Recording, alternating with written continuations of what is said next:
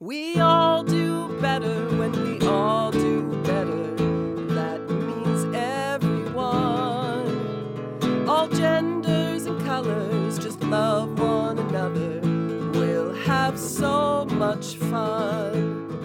You know, you, you get all of this discussion about tenure, and tenure means you have a job for life, and, and, you know you, You can never to- be fired if you have tenure, All of that gobbledygook. which I know isn't true. it isn't true. Welcome to the Indivisible MN03 podcast. Thanks for joining us today. We're here to talk about union issues. And I have two union leaders with me. I have Jim Grabowski from IFO, which is Inter-Faculty Organization. So you represent the four year universities in the state system. Is that correct? In the state system. In the so state system. Right.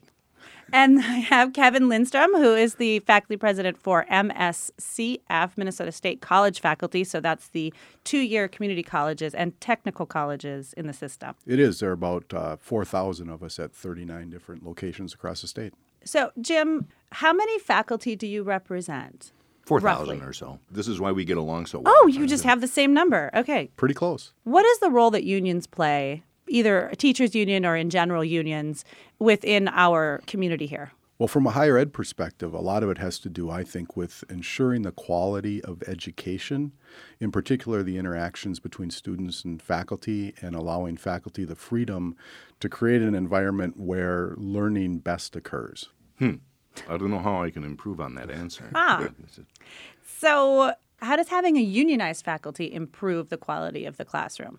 It ensures the freedom of the faculty member to teach the best way they know how. And I think back to my student experience, which was largely the reason that I got into this business to begin with.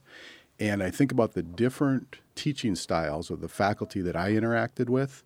And I remember distinctly my freshman English teacher who every day sat behind a giant oak desk with his hands folded on the desk and lectured to teach us composition in, in English. It was amazing. I learned to write to, to the extent that I can string a few words together and make a sentence in a written piece today. It's because of how he taught me. And I don't really know how he did it. Sitting behind a desk. It was amazing. Likewise, I had a freshman sociology professor who was as animated as anyone I have ever seen in a classroom. And we were in a lecture hall, and he would march up and down the center aisle of this lecture hall and back and forth in front of the lecture hall, arms waving, voice raised, oftentimes just passionate about everything. And I remember one day he was walking up that center aisle, and I was sitting on the aisle, and he was so into uh, his topic and how he was delivering it. And as he was walking by me, this giant glob of spit came flying out of his mouth and landed on my shirt. oh, no. And, and he paused for just a split second and then just kept on going. He was so into it.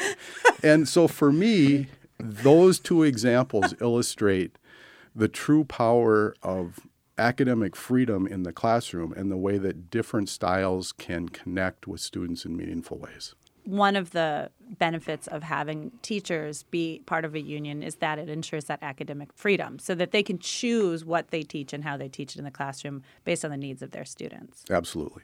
I think I'd extend on that in two different directions. The first is what the union does through its contract in terms of setting the terms and conditions of employment. It establishes the parameters within which you are expected to operate. So, within our contract, you are measured on five different areas. You know, you, you get all of this discussion about tenure, and tenure means you have a job for life, and, and you know you, Mm-hmm. You can never to, be fired if you have tenure, All of that gobbledygook. which I know isn't true. It isn't true. Within our contract, each faculty member throughout his or her entire career is measured against five different criteria. So we have to teach, and teaching within our contract is first and foremost. We also have to do uh, creative work or research. We have to continue our professional development so we can't stagnate. Uh, we have to contribute to student growth and development, and that's outside of the classroom. So that's interacting with students in, in terms of life, looking at their future. What is it that they want to do? Where is it that they want to go? How is it they can enhance their program? And we have to participate in service contributions to, in our case, the university and the community. So that's one of the benefits of the union is that it lays that out pretty plainly so that people can know what it is that is expected of them in their workplace in order to succeed. The other thing uh, that I would mention really quickly I was raised in a right to work state. And when we were in, at the University of Oklahoma, we were newly married and we wanted to start a family. And it just so happened the year that we had uh, our first child, I also had some minor surgery. And that came up to more than 10% of our income. Here in the state of Minnesota, Kimberly and I realized that we could actually have a family because there were benefits and salary that allowed us to have that family that didn't exist when we were at the University of Oklahoma. So it took that whole life piece, which is outside of our work, off the plate. It wasn't first and foremost how is it that we're going to survive? How is it that we're going to uh, be a family? How is it that we're going to move forward? At Oklahoma, and I'm sorry, Oklahoma, I'm not picking on you. That was a big worry for us. And here in Minnesota, it was not the same worry. We were able to do our work and understand that we were able to have both a family, a real life outside of our work. because the teachers union here, the faculty union in Minnesota, has negotiated for contract and benefits that allow you to have good health insurance. For Exactly. example. So you didn't have to worry about can I afford to have a baby? Nope. So uh, the other anecdote before I became university prof, I was a high school teacher mm-hmm. and I taught in South Dakota, another right to work state. Both my parents were living in South Dakota. Both my parents taught at Northern State University, which is in the northeast corner. In 1985, teaching in a high school in South Dakota, I was making $13,000 a year. I'm sorry to ask this, but how long ago was that? 1985. Oh, It- so, so not we're not talking about the 1920s. No, like no, no, no. Thirteen thousand dollars a year. Yeah, exactly. And through a whole interesting uh, series of events uh, that weren't focused on me, but uh, on the discipline that I taught at the time, a whole bunch of teachers were riffed.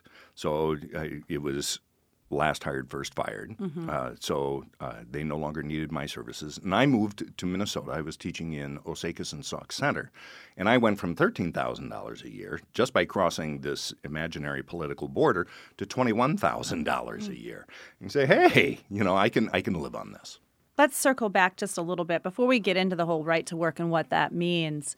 Just in general, unions, not just teachers' unions, but like I have a nephew who's a welder and people who are in those other sort of trade unions. I hear you saying that one of the things unions do for us as a community is ensure that people have basic access to health care, to a living wage, to those sorts of benefits that allow you to have a productive life. Right? That that when you were working in a state that didn't have a union, it was very hard for you to access those things like health care and a living wage, things that a lot of progressives value. on on my wall in my office, I have uh, "Together we bargain, alone we beg," mm-hmm. and that was the case because you had to argue individually rather than collectively for anything and everything because it was not going to be out of the generosity of an individual's largesse or goodwill that I was going to increase my wages, I was going to increase my benefits, I was going to have time to, you know, whatever it happened to be. It was, please, may I? Before workers unionized, if we go way back in history, right? It was it was everyone for themselves, and that's still the case for places where there aren't unions. Is each individual person has to hope that they can negotiate on their own some kind of you know salary increase or something. You know, you walk into your boss's office and say, "I think I deserve a raise," but unions allowed for that collective bargaining, right? That power of the group to come together and say, "We demand better, safer working conditions," for example or you know a, a, salary increase. Like actually at some point i want to come back and talk about the teachers strike. But let's get into this. You mentioned right to work jim and some of our listeners may not understand that really is a misnomer. What are we talking about? What does that really mean It largely has to do with the decimation of unions, um, and very deliberately so. but why do they call it right to work then A good deal of these, this effort is based on deliberately misleading folks to believe that it's something that it's not. It's special interest groups, big money special interest groups, uh, the National Right to Work Foundation, the Koch brothers, um, a lot of other heavily moneyed interests that are looking to essentially hold workers down. And I think that's sort of to get back to what Jim was talking about. I would kind of boil down what he was describing to stability, trying to raise workers to the highest common denominator. I think the efforts on the other side, uh, again, mislabeled right to work, oftentimes are about creating instability and driving things towards the least common denominator which really benefits then the corporations or the institutions. If you can break the unions, then they can take advantage of their workers, essentially. Absolutely. Again, I think it becomes a least common denominator scenario. So if you have a union and everybody's in it collectively working together, you work to ri- rise everybody up. And if you lose that collective bargaining ability, it really becomes one against another to mm-hmm. see how low you can go. Mm-hmm. Um, so rather than us saying together, how much can we uh, rise together, it becomes how, how low can I go below you? I happen to have a Paul Wellstone sign in my garage still from a long time ago. And it, his slogan, We all do better when we all do better, it makes me think very much of that's what unions stand for that idea of we all rise together.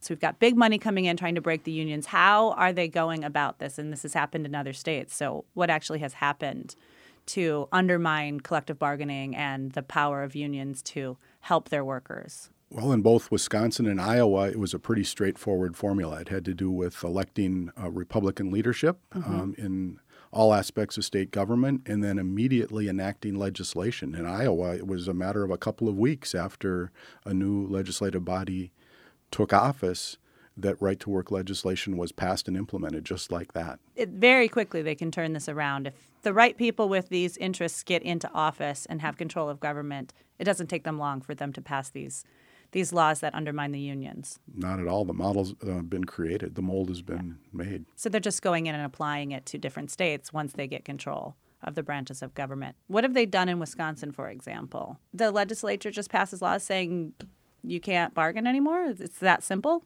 It kind of is. Yeah. it really it is. It's really just that simple. It, it, unfortunately is, and it's usually there's a provision that says upon expiration of the existing collective bargaining yeah. agreement. So once the contract is up, that's there, it. No more there contracts. Will, there will be no more. And so the folks we've talked to in Wisconsin will say, "Here is the contract." They'll create a visual and they'll say, "Here's the contract that we had prior to right to work legislation," and it will be 60, 70, 80 page document.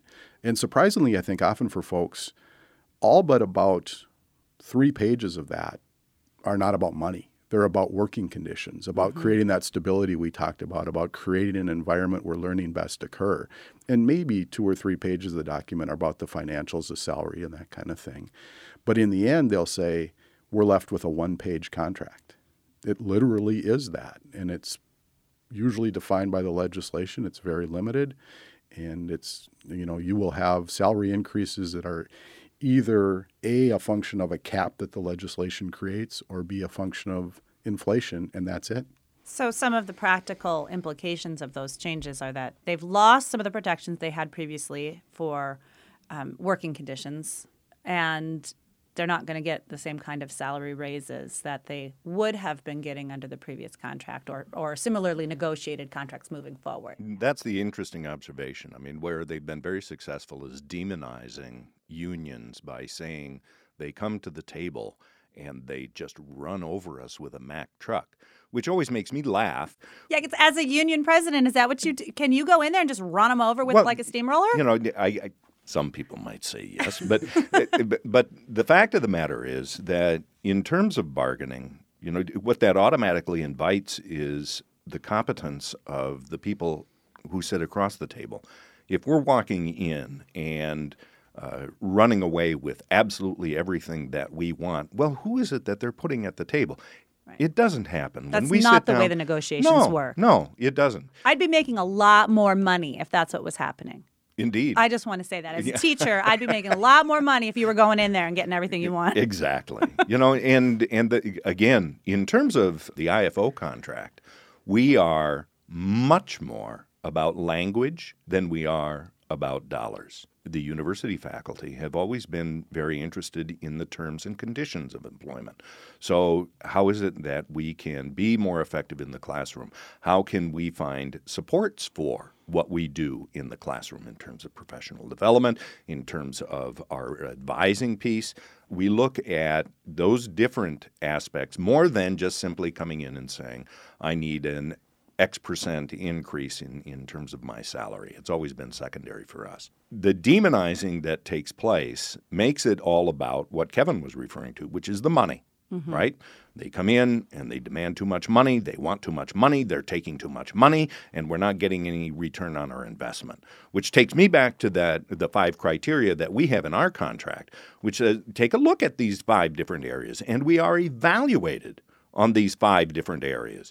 During your probationary period, you are evaluated every single year. And after your probationary period, you're evaluated every three or four years. And as you are promoted, you continue to be evaluated. So it, it's not just simply walking into the room saying, Give me more, and I've got a job for life, and suck it up. There is this give and take between the employer and the union looking to continually improve, in our case, the quality of education that we provide to our students. So, speaking of that and people framing teachers as greedy, I just want to go back to the strike that I mentioned before. You, Jim, you said your sister was part of that. Sister in law. sister-in-law was part of that action in West Virginia. I'm curious what both of your take is on what happened there and and the outcome of it. I believe that that's a non-unionized state. Isn't that also a right to work state? So, right to work doesn't mean that you don't have unions. Right. Uh, Michigan is right to work, and they have unions. Iowa now is right to work, and it has unions. So, right to work, what that means is, as Kevin was pointing out, stripping away different powers or, or opportunities that the unions have in order to bargain for the terms and conditions of their employment. In the case of Iowa, for example, uh, part of the law requires that they recertify on a yearly basis, which is purely punitive, right? What do you mean by recertify? Well, that they have to get the uh, members of the union to vote every single year saying, this is what we want to do. And uh, Basically, say we're still a union. Every right. year, they get all their members to vote and say we're Yep. still a union. Yep. So, in the case of West Virginia, West Virginia hadn't had uh, any salary increases, if I remember correctly, for at least four years. Mm-hmm. But the genesis, uh, again, if I remember correctly, was about uh, PIA, which is an acronym that has to do with their health care benefits. The fact of the matter was that the uh, legislature in the state of West Virginia wasn't really interested in dealing with it. And I think they thought that teachers would simply suck it up Yeah. and Like they've been doing. that's right, and go away. And they didn't. They walked out and they said, look, you know, this is the reality. We're 49th or 48th in terms of the nation in what we get in terms of salary and mm-hmm. benefits. And we're not going to put up with it anymore. It was it was a very significant action on the part of the teachers. Have uh, eight days.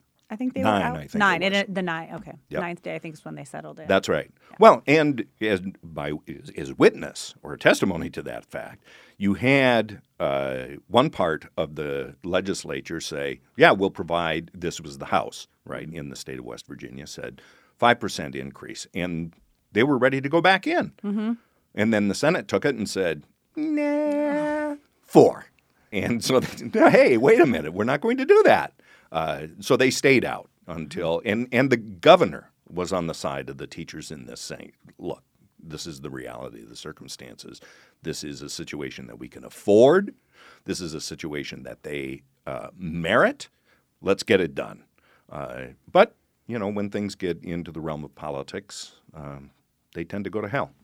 Well, and without the ability for those teachers to organize themselves, it wouldn't have worked if they hadn't all walked out, right? So if just a handful of teachers had decided, well, we're not okay with just sucking it up again, right? That wouldn't have worked. The power in that action, from my perspective, is that they all walked out, or or almost all of them. I'm not sure how many teachers still. Oh, they walked. Yeah. This, this was this was all teachers, all sections of the state. right.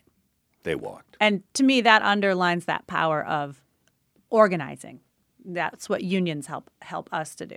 Or something like that, where, yeah, we haven't gotten a pay raise in four years and our healthcare costs keep going up. So essentially, we're getting less money every year because we have to pay more for our benefits and we're not getting any salary to offset that. So I know in Minnesota, at least, I have a child who's in middle school. And often there are days, if a teacher is sick, where they have no sub because we have a teacher shortage.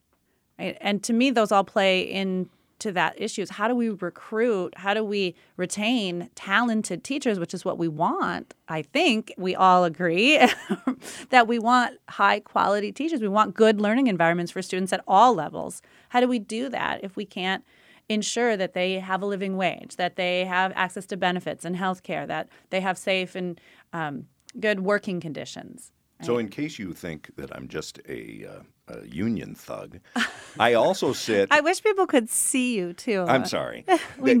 I, I'm also on my local school board, and Oh, I good for you. negotiate teacher contracts on behalf of the district. So by day, I'm you know labor, and Ah. by night, I'm I'm the man. you know, You get to play both sides of the table there. well, which is really interesting because, again, just to your point, and, and this is K 12 as opposed to higher education, Right. those are concerns of the school district. How do we attract and retain quality teachers?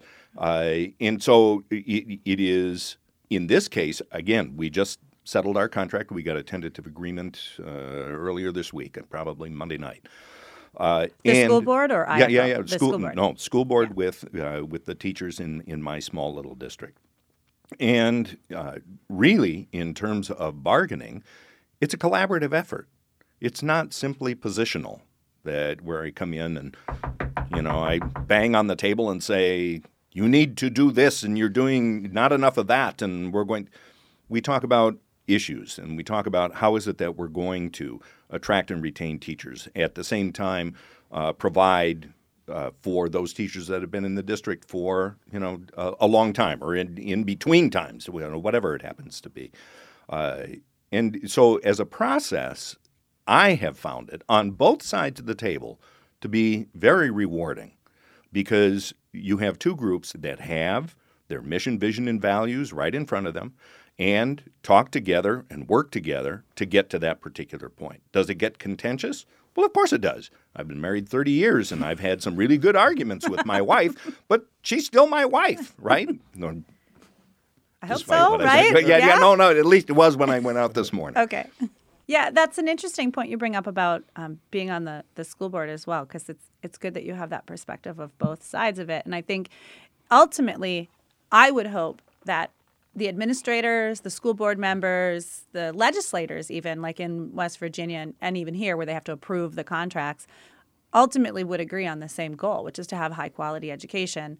And even in other unions, you know, that you have high quality working conditions and that you can attract and retain the talent that you need for all those positions, right? You know, plumbers, welders, electricians, the trade unions, as well as, you know, artistic unions, the Actors Guild, like all of those things have that same underlying premise, mm-hmm. right? Is that they're helping to ensure that the best people are in those positions and they're doing the best job that they can do.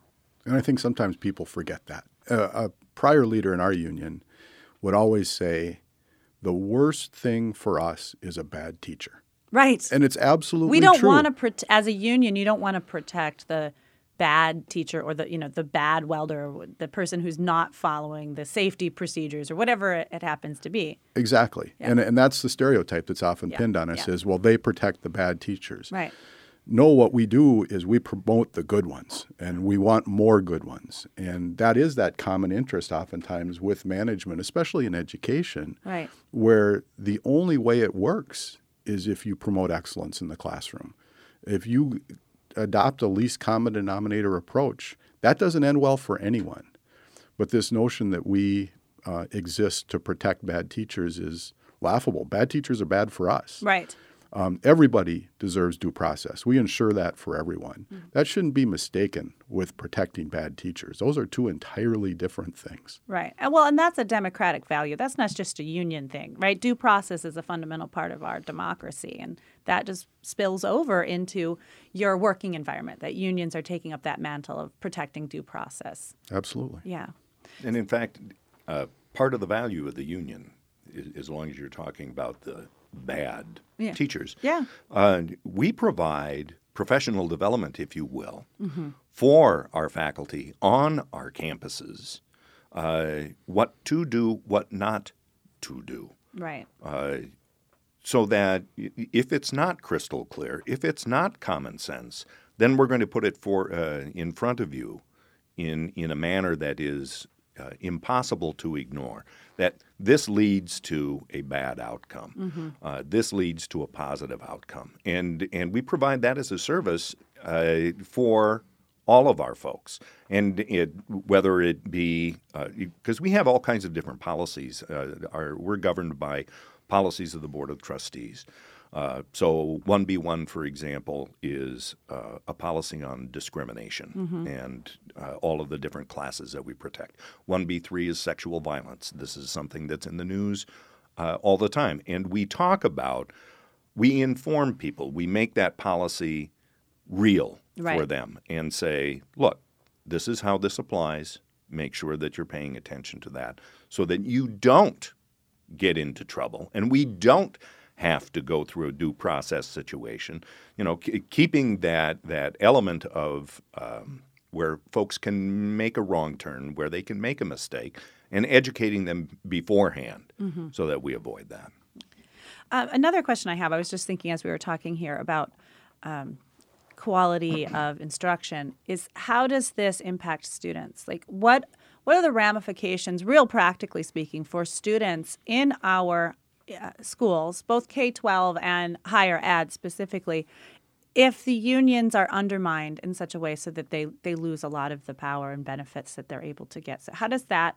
What do you think it will look like for students? I think of two things immediately. Number one, it has to do with the qualifications of the person standing at the front of the classroom. Yes, let's talk about that more specifically because I bet a lot of our listeners don't understand what qualifications are needed. Like you can't you can't just walk in and say, "Yeah, I, I'm going to start teaching math," right? I'm our contract actually even specifies minimum qualifications that you have to meet. Absolutely. We have a credentialing process that mm-hmm. says everybody for each discipline that they teach in must meet a certain threshold to be able to teach in that discipline. And for the liberal arts, it's oftentimes a master's degree in that field. Mm-hmm. And for the more technical fields, it is usually a combination of some sort of education plus on the job experience. Mm-hmm. So the notion really is uh, expertise in the field, and it's insured by these credentials.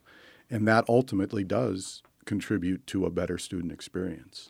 Personally, I've had some experience, right? Because I'm, I'm the chapter leader for my college union. And that credentialing process, it is there to guarantee that we have a minimum level of expertise so that the people who are walking into the classroom, you're guaranteed at least a minimum number of credits or work experience for the more technical fields. And we have had situations at our college where there have been people teaching who didn't meet the minimum quals for a variety of reasons.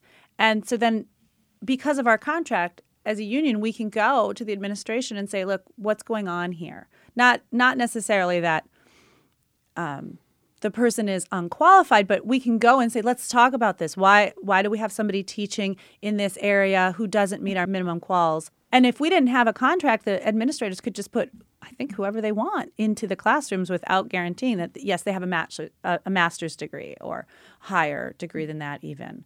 I worry sometimes if we didn't have our union contract that the quality of preparation and in the level of instruction would go down for students because we wouldn't have that basic criteria being met across the board for all of our teachers. Absolutely. And I think it's also important to note in that preparation realm that our contract not only mandates discipline specific expertise, but also talks about teaching and learning competencies and Right. mandates that all of our faculty take coursework in those areas. And how to teach, not just that they know their discipline, but they know how to teach Absolutely. too. And again, that's something that we want in our contract because, again, we're looking for excellence in the classroom. Right. And students would feel that. I mean, students would notice if the quality instruction dropped because there just wasn't the same level of preparation. You see that all the time in teacher evaluations. So there, there are a stock number of different types of evaluations based on um, the structure of a class. If it's a lecture class, if it's some sort of project oriented, a lab class. That's right. And and there tends to be a question in there about uh, uh, student assessment of the faculty members' degree of knowledge, you know, and whether or not they know what. Mm-hmm. Do they know their stuff? talking- That's right. Yeah. Exactly. Do And- students think that instructor knows their stuff? Exactly. Let me go back uh, for one second because your original question was what happens if that's missing. Right. Uh, I mentioned earlier that you know I taught in South Dakota was riffed, and I came over and, and I taught in Osakis and Sauk Centre. Well, Sauk Centre at that time, so this is 1986, 87, I think, didn't have a contract and hadn't had a contract for three years, four years. The parents were upset with the teachers. The school board, of course, was upset with the teachers. The teachers were upset with the school board and the mm-hmm. parents.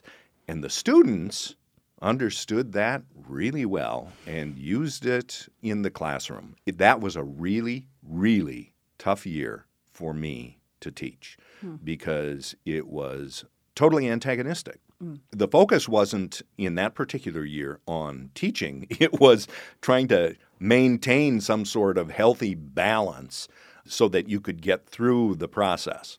Now, I would tell you uh, that probably the greatest reward that I have ever received in my life as a teacher happened uh, a number of years ago when I moved back into the area, and there was a Spanish teacher, because my discipline is world languages, uh, who was teaching in my district, who came up and said, You were my teacher that year in Sauk Centre, and you were the reason that I became a teacher. Oh, So that that's awesome. I, those are the stories that make it worthwhile, that's right. right? I still I still have that on my wall. You know, I I still seek out Mitch anytime I need to feel good. Uh, but that year, without the terms and conditions of employment specified, they hadn't been there in place. It was it was a very difficult circumstance for everybody involved, not just the teachers, but for everybody involved. Mm-hmm. It, it was just totally unproductive. Yeah. The other thing I was thinking about in, in terms of how the students might feel the impact of less um, powerful unions is in class sizes too. So I know, at least at the higher education level, I do a lot of back and forth with our administration talking about class sizes and ensuring that the class sizes are appropriate for the particular class. You know, um, one thing that I could see us losing out on and students really noticing is having that class size go up. So basically, so if I, if I, t- for example, I teach stress management. I do a lot of interactive things, activities with students in the classroom. We're talking about their stress. We're doing a lot of discussion. That's capped at 35. And there's no reason why the administration couldn't decide we're just going to put that at 70. I'm just going to they're going to combine two sections in one. Now you just teach. We have a room big enough. We'll just put you in there and you'll have 70 students. Well, that would fundamentally change how I interact with those students in the classroom. And if we didn't have the ability under the contract to go back to administration and sort of do this negotiation through sort of a shared governance process, they could easily just up the class sizes and say we're going to pay half as many teachers. We'll just stick twice as many bodies in the room, and you, can deal with it.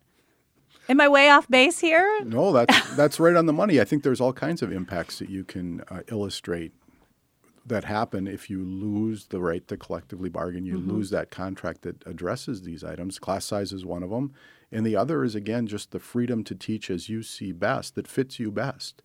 If you go back to my original example, and you impose on either one of those faculty members that I described the other's style of teaching, it wouldn't work. If you make the guy get out from behind the desk and march up and down the uh, center aisle of a lecture hall demonstratively, he won't do as well because that doesn't fit him best. Mm-hmm. But his effectiveness was clear.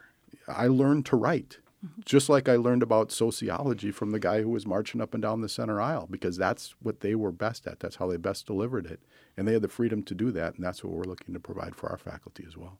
Can we just spend a, a little more, more time? I know I'm sort of circling back here, but going back to some of the changes that have happened with legislation, I know that people who are within unions have talked a lot about the fair share dues and how that's kind of a sticky issue, right? So, can we talk a little bit about what that is, how that works, and and why that's a valuable thing for unions to be able to have?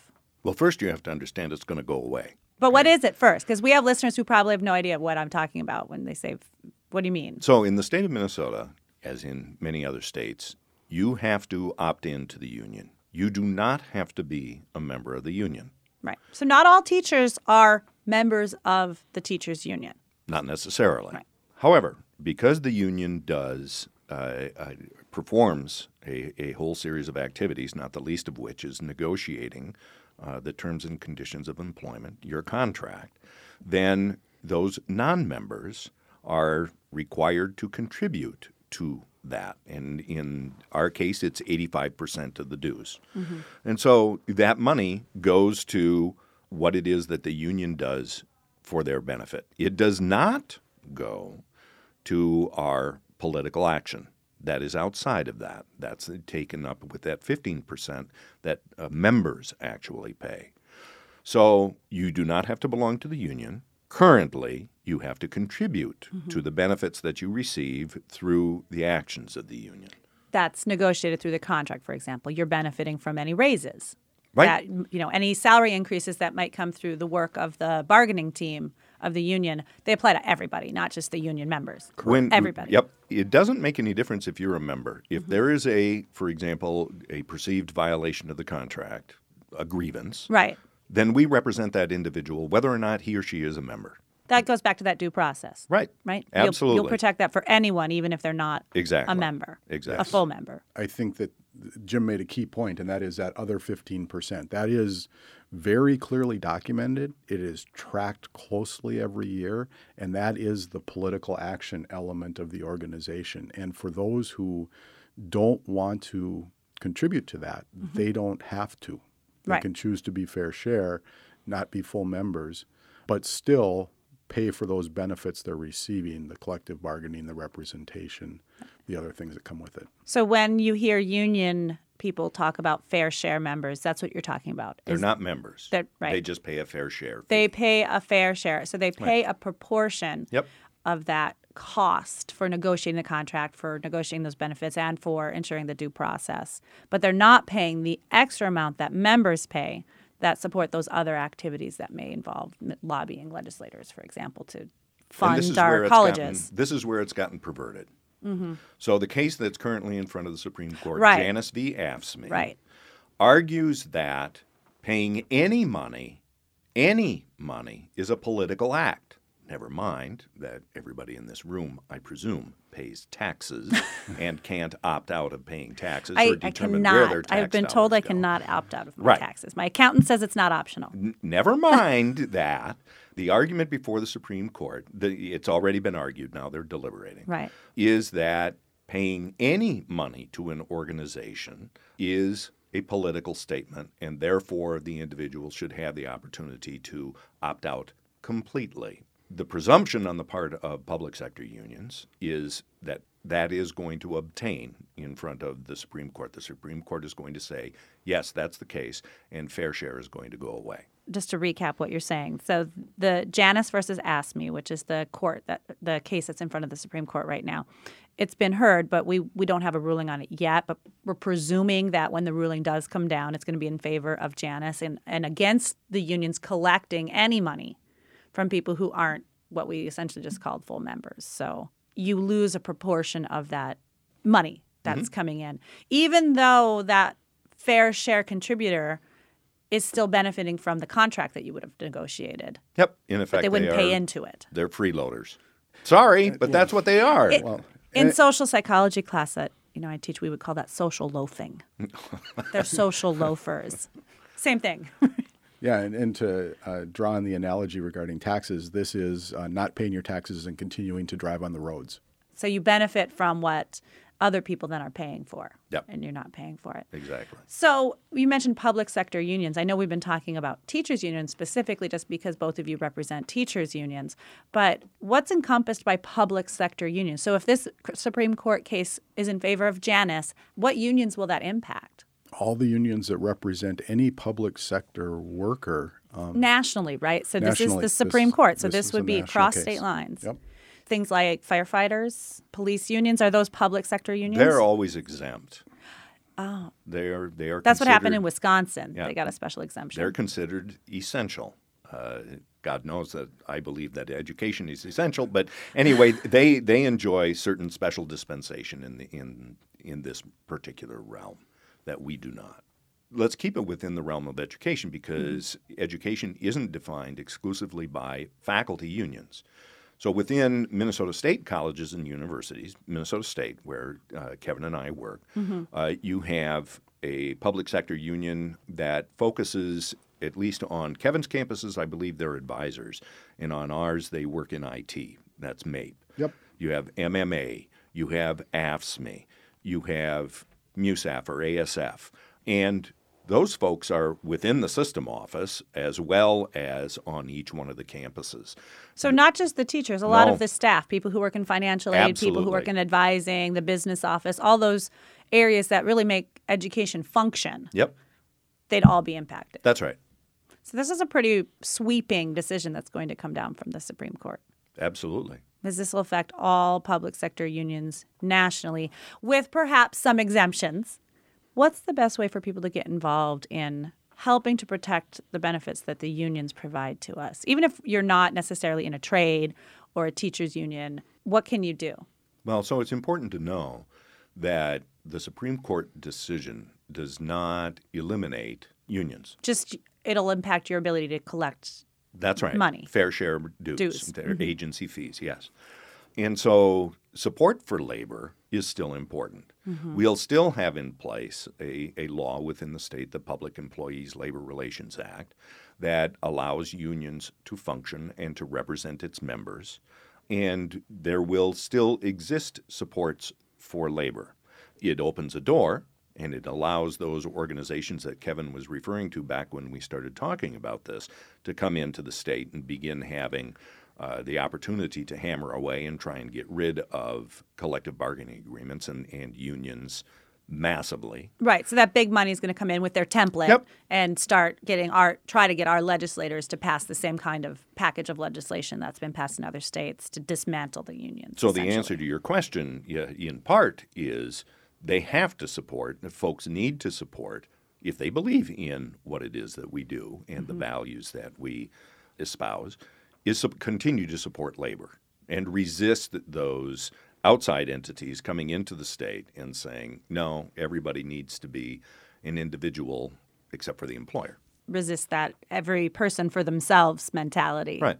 It seems to me like one of the most valuable things that people listening who may not be a member of a union but support the work that unions do and the benefits they provide is to find out who their legislature is at the state level and at the federal level and find out what their positions are. And then, of course, vote, right? vote in November. We can't control what the Supreme Court's going to do. Right. That court, the case has been heard. They're deliberating. Yeah. They're going to issue a ruling by the end of June. We can't do anything about Right. that right now. We can do a lot about what happens in November. Mm-hmm. And that's really the next step for those people that you're describing who want to show support for unions, who are currently active members of unions, who want to see that continue. That is what you can do is get engaged politically in November.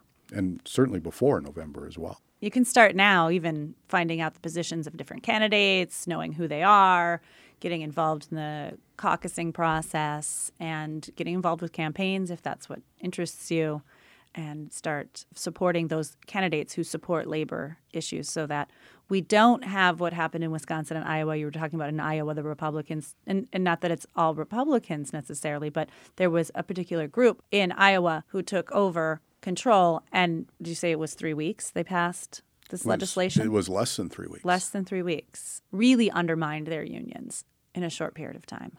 Deliberately attempted to undermine Yeah. the union. So if we want to avoid that here in Minnesota, it's just really critical that people start paying attention to labor issues if they're not already. Learn about the different candidates and make a commitment to vote in November because it's a midterm election, so often people don't pay as much attention. It's not a presidential year, but we're really hoping at least in indivisible MN03 that we can really motivate people to come out during this midterm election because there's so much at stake. Absolutely. And I and I personally believe there's a lot of reason for optimism just based on what we've seen inside our organization and what I've experienced personally just in the past few weeks. As part of this whole Janus effort, we're going back to all of our members, all the people we represent, and asking them to recommit to the union by signing a new card that mm-hmm. says, post Janus, I'm in the union. As of yesterday, and this is a number that climbs every day and has been now for several months, 88% of our current members had signed that card saying, I'm with the union post Janus. And again, it's climbing every day. And we've also picked up a number of those folks who are currently fair share non members um, who are saying, well, if I have to make a choice, I'm choosing the union. I see that as a real sign of momentum and a real reason for optimism as we go forward in a post Janus world. The other thing, uh, from a more personal standpoint, that I think is a real sign of progress was the attendance at my Senate district convention a couple weeks ago. Yes. So you mentioned this being an off year um, when you typically will get less attendance. At uh, the Senate District Convention I attended, there were 180 delegates. Two years ago, in a presidential year, there were 120. So there was, was a, higher a than 50% growth in a non presidential year in attendance at the Senate District Convention. That gives me great reason for optimism heading into November. It's that's momentum. It's momentum that has to be sustained, but I think it's something to look at and say there's a reason to be optimistic. it's good to remind ourselves that there are a lot of people out there who are fired up, who are motivated, who are now paying attention, who may not have been paying attention before. And it gives me also reason to hope that in November we'll have a, a really huge voter participation rate. Again, I'd like to thank you for being here, talking about these really important union issues with us, and remind our listeners that if you're interested in getting involved, you can go to our website, which is indivisiblemn03.org. You can sign up to become a member of our group. You can see what our events are coming up. One thing that we are going to be working on is voter registration and doing some voter outreach. So, really trying to get people motivated to come out and vote and get some people who maybe haven't voted before, aren't registered to vote involved in that. So, lots of ways to get involved. Please check it out. So go tell your neighbors and even the strangers there's so much to share.